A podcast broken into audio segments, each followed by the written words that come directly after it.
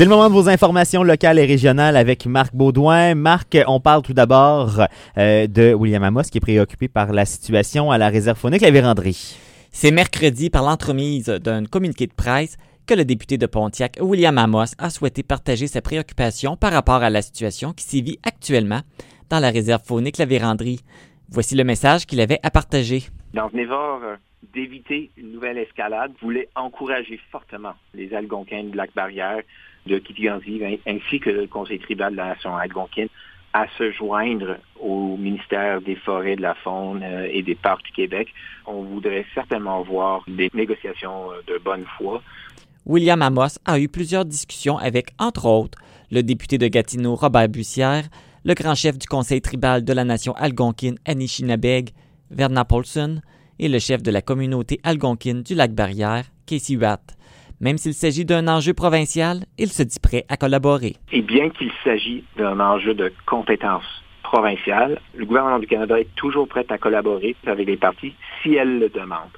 Alors, en tant que député, euh, je suis prêt à participer à ce processus si la nation algonquine et le gouvernement du Québec le demandent. Le député de Pontiac tient à souligner que la chasse à l'orignal est une pratique importante tant pour les non-autochtones que pour la nation algonquine, pour des raisons culturelles, environnementales et de subsistance. Il y a la municipalité de Boisfranc qui fait l'acquisition d'une génératrice. Au plus récent conseil municipal de Boisfranc, les élus ont confirmé l'achat d'une génératrice conformément aux demandes gouvernementales. La municipalité pourra maintenant procéder à l'installation de cette nouvelle pièce d'équipement. La mairesse de Boisfranc, Julie Jolivette, souligne que le projet a été de longue haleine, puisque la municipalité souhaitait prendre la meilleure décision possible. On a fait sortir beaucoup de soumissions depuis les derniers mois. Là, on a été capable de statuer. On a eu trois offres, euh, dont une usagée. On a décidé quand même d'aller avec la neuve parce que pour le moins de problèmes et tout ça.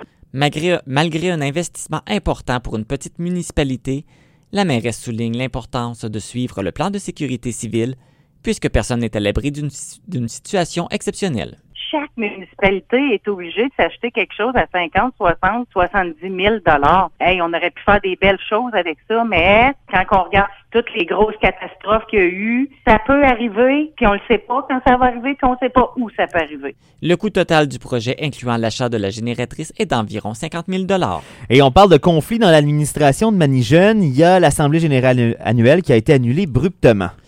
L'Assemblée générale annuelle de Manijeune, qui devait avoir lieu hier soir au deuxième étage de l'auberge du Draveur, a été annulée abruptement.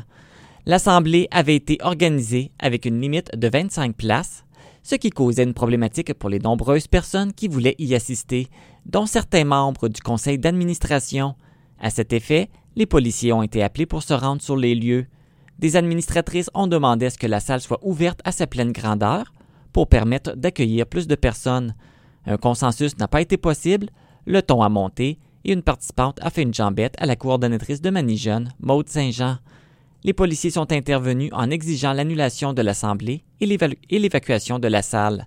Un message clair a été lancé que les personnes récalcitrantes recevraient un constat d'infraction. Les policiers sont restés sur les lieux jusqu'à ce que tout les policiers sont restés sur les lieux jusqu'à ce que tout le monde ait quitté. Le service des nouvelles de Sergia n'a pas obtenu d'entrevue puisque le conflit qui règne actuellement au sein du conseil d'administration fait l'objet d'un litige devant les tribunaux.